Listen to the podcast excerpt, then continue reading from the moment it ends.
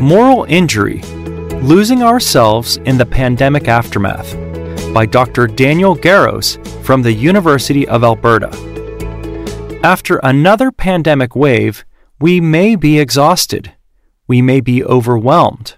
We may be stressed out. Or perhaps we may be injured, mentally injured, morally injured. Some of us already are. Moral injury is a term that was first used to describe soldiers' responses to their actions in war.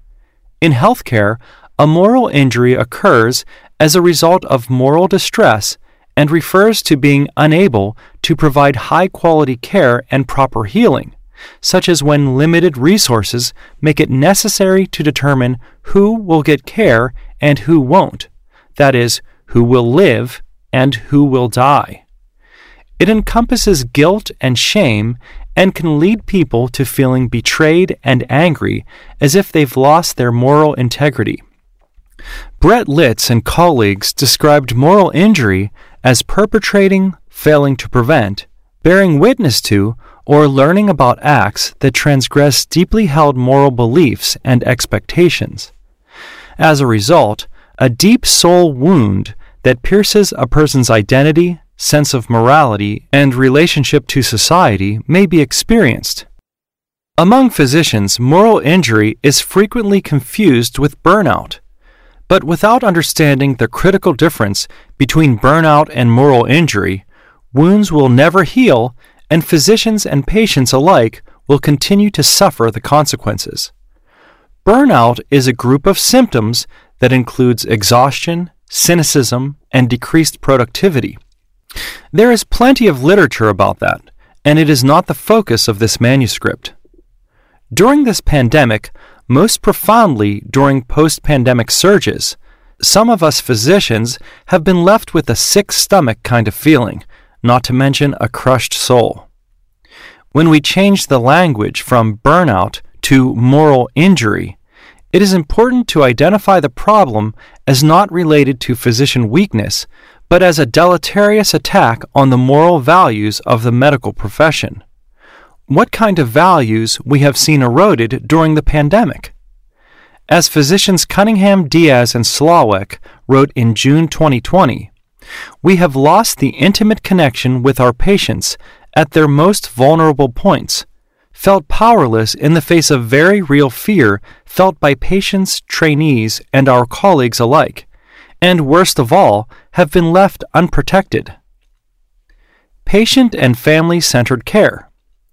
One of the main values we have practiced over the last decades is patient and family centered care. We were told that those values did not count during the pandemic, instead, taking a utilitarian approach. Most unfortunately, restrictive hospital visitation policies implemented by public health officials deprived our patients of the comfort and support of their family members for reasons that may not have been based on evidence. Patients were left to die alone. The conditions of the pandemic constrain us. We cannot do what we know is best. Therein lies our distress, Feltman and colleagues recently wrote. Resources.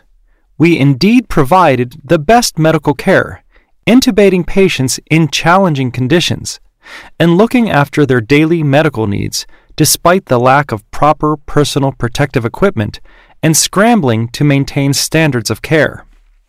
Sometimes we even had to work without proper medications to alleviate anxiety and pain. Worse of all, our nurses and RTs had to hold an iPad in front of an intubated patient for their spouse or family member to say goodbye. Some colleagues reported experiencing the worst day of their careers many times over. Trainees. Balancing the need to guide and protect our trainees while experiencing a profound shift in the way we provide care and interact with patients has been extraordinarily challenging. Unfortunately, teaching and mentoring became secondary tasks. Resolution How can we overcome such difficult and unprecedented times and continue to be effective physicians, remain true to our calling, and preserve our integrity. Fortunately, Most of us will overcome this and do well. For some, however, it has become very difficult. Choice. We need to choose how to respond to the ethical challenges, the suffering, and the inequities that we have witnessed. We have to find ways to preserve our integrity, minimize our own suffering, and allow ourselves to continue to serve with the highest purpose. The choice we have to make is to see this as an opportunity to grow, striving to be the best professionals we can be, and learning from what we have witnessed. Refocus.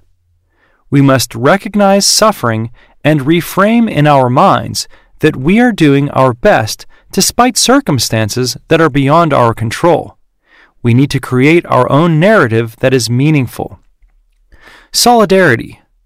Our challenge is to find moments of humanity and kindness in the face of immeasurable suffering and trauma. We find strength in our community of practice and in one another. Our colleagues can be the ears we need. They can provide the shoulders we lean on and the hands we can hold on to. We have to learn to listen to one another without trying to fix the situation, which can be challenging. It takes suspending judgment, generous listening, acknowledging, validating, normalizing, and reframing. It is possible to do self care together, for example, using social media. We can post humor or uplifting messages to each other, as well as self care suggestions and hacks. Each person can ask how the other is doing. We can be honest about our own experiences and difficulties, and give others permission to voice theirs. Simple questions can become powerful tools. You seem anxious. Are you okay? How can I support you right now? Advocate for change. We also need to dedicate time and effort to advocate for structural changes to the healthcare system that will prevent future instances of the devastation, heartbreak, and loss of humanity we have experienced during this pandemic.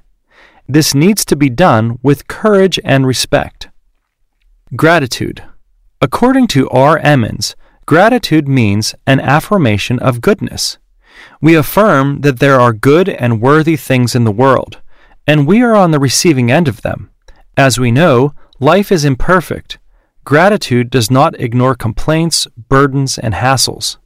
When we look at life as a whole, gratitude inspires us to identify some amount of goodness in our life, even in the midst of chaos. Recognize first that sources of goodness are outside of ourselves. Express this recognition and be ready to receive goodness. In conclusion, moral injury can indeed be a result of this unprecedented pandemic and its impact on the way we practice medicine. But we can overcome it with resolution, refocusing our minds, and counting on the support of our colleagues. We will get through this. Thank you for listening. If you like this episode of Azra News, please consider subscribing, sharing with a friend, or leaving us a review.